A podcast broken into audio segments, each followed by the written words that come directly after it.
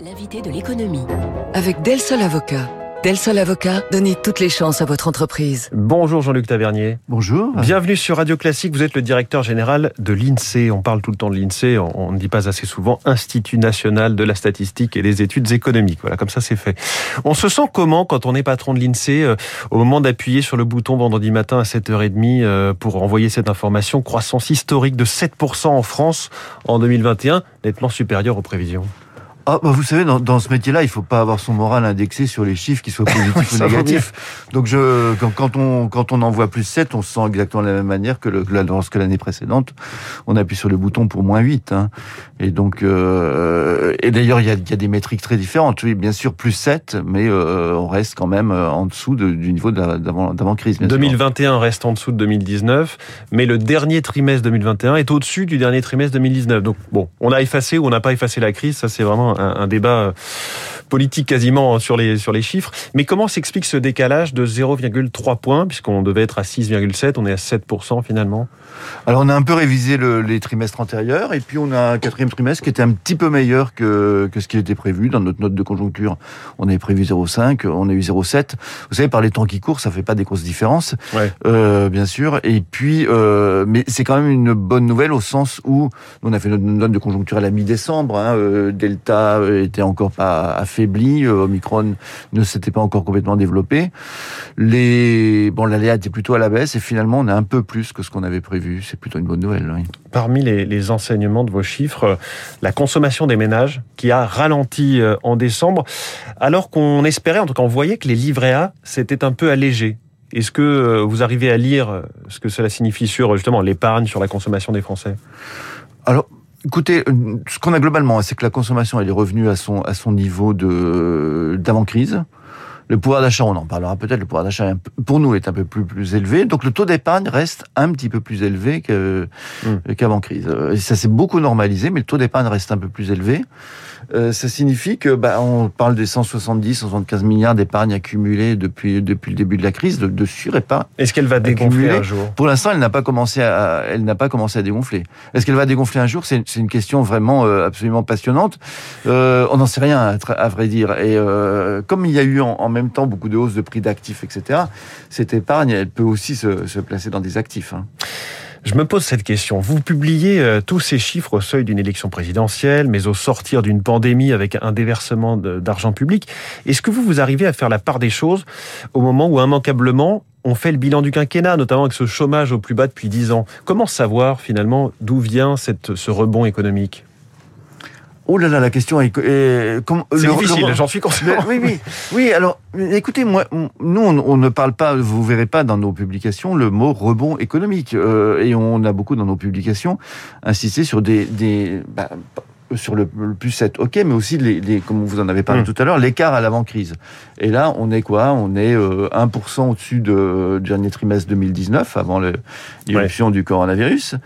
Et ça veut dire que si on avait cru de 1% chaque année, on est un point, il y a plusieurs métriques encore une fois, oui. on est un point en dessous de ce qu'on aurait pu avoir.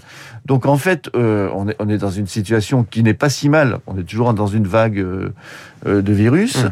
Si on nous avait dit il y a deux ans, avec une cinquième vague, on n'est qu'à un point en dessous du, du, du, sentier de croissance, je pense qu'on s'en serait félicité. Mmh. Mais quand même, on, on, est, on est en deux, en deçà de ce qu'on aurait pu avoir s'il n'y avait pas eu, euh, s'il n'y avait pas eu la crise. Hein. Oh, effectivement, chacun récoltera ce qu'il veut dans ce que vous dites, effectivement. Et c'est votre rôle aussi en tant que patron de l'INSEE. Vous ne prenez pas parti et c'est bien normal. Euh, même si la croissance est là, il y a cette baisse du chômage massive.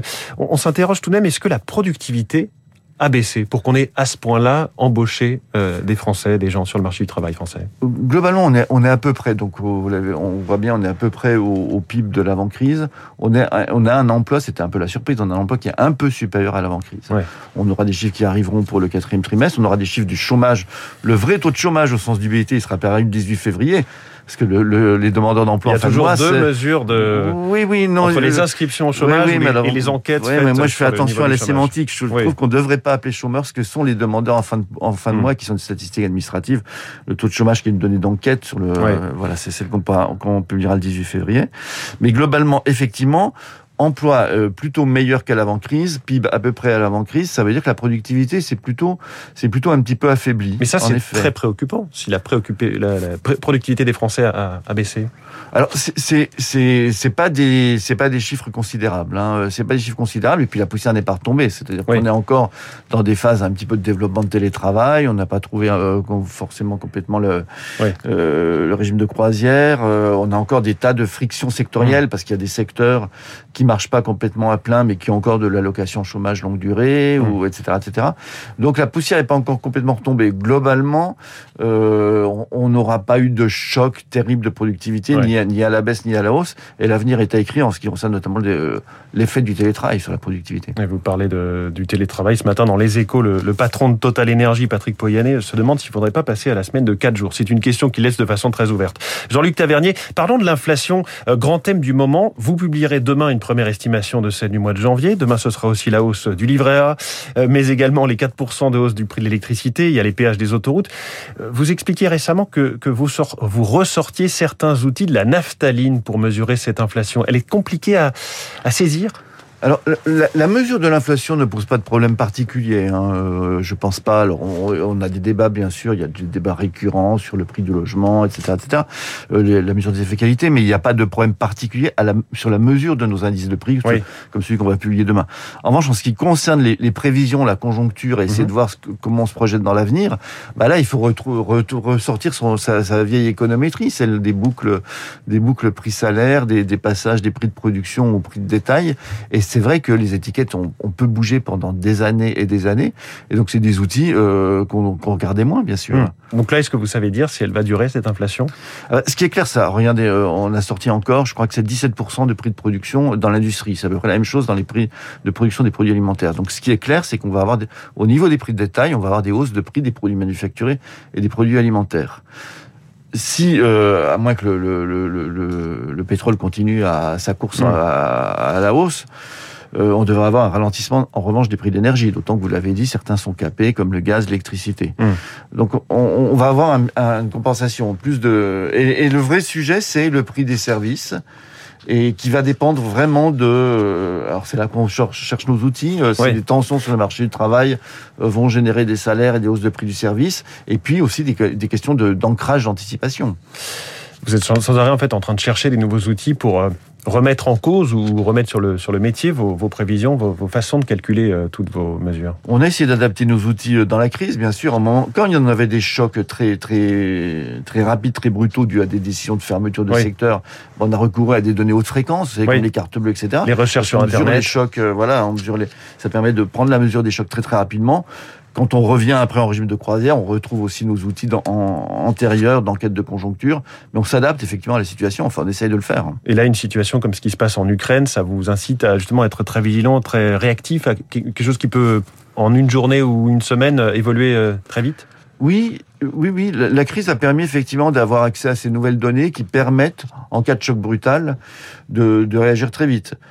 Je ne sais pas si nous aurons des chocs aussi brutaux que ceux qui, qui sont à un confinement avec une fermeture de plusieurs secteurs euh, d'un jour à l'autre. Hein. C'était vraiment un cas d'espèce où ces, où ces données étaient vraiment efficaces et intéressantes à suivre. Mais de fait, on a un peu élargi la peine, nous avons un peu élargi la panoplie de ce, qu'on, ce que nous suivions en effet. Pour en revenir à l'inflation, le dernier chiffre que l'on a, c'est 2,8% de hausse des prix sur un an en décembre. Mais c'est une moyenne. Et beaucoup de Français ne perçoivent pas les choses de façon aussi douce. Comment vous, vous, vous regardez ce débat sur le ressenti finalement entre les chiffres et ce qu'on le ressent, euh, les Français qui euh, ont ou pas une voiture, ont ou pas des, telle ou telle charge à, à, payer? Alors 2,8 c'est doux et c'est pas doux. Hein. Quand vos revenus n'évoluent pas en euros courants, 3% euh, d'inflation, ça, ça, se sent quand même. Hein. Nous avons alors nous avons essayé de regarder effectivement comment la facture énergétique était différente. L'alourdissement de la facture énergétique pouvait être différente d'un ménage à l'autre. Ah, c'est pas sorcier. Hein. On retrouve bien sûr que ceux qui se chauffent au, euh, en, utilisant des, du fuel et puis euh, ceux qui, qui, utilisent beaucoup d'essence sont les plus euh, les plus affectés. Bien sûr, nous faisons ça.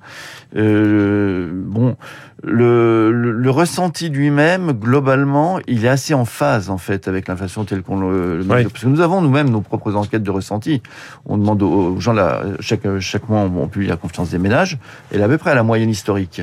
Et on voit bien que les ménages répondent à la hausse des prix, ça se voit dans, les réponses qu'ils disent, aussi à la baisse du chômage. L'indicateur le, des, ménages, leur inquiétude hmm. sur le chômage, n'a jamais été aussi bas.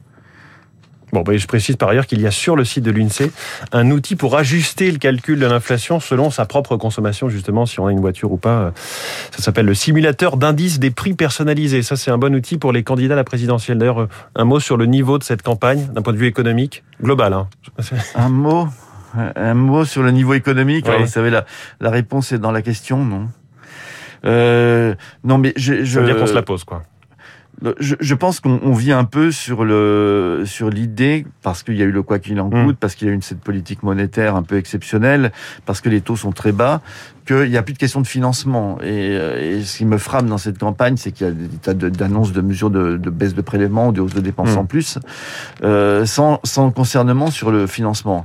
Et je pense que c'est vraiment un pari risqué de se dire que dans les cinq ans de la mandature qui viennent, il n'y aura pas euh, sur les marchés, euh, sur les marchés financiers, sur les marchés obligataires, sur le, le souverain des, des conséquences. Des conséquences. Merci beaucoup Jean-Luc Tavernier, directeur général de l'INSEE, invité de l'économie de Radio Classique. Merci à vous et bonne journée.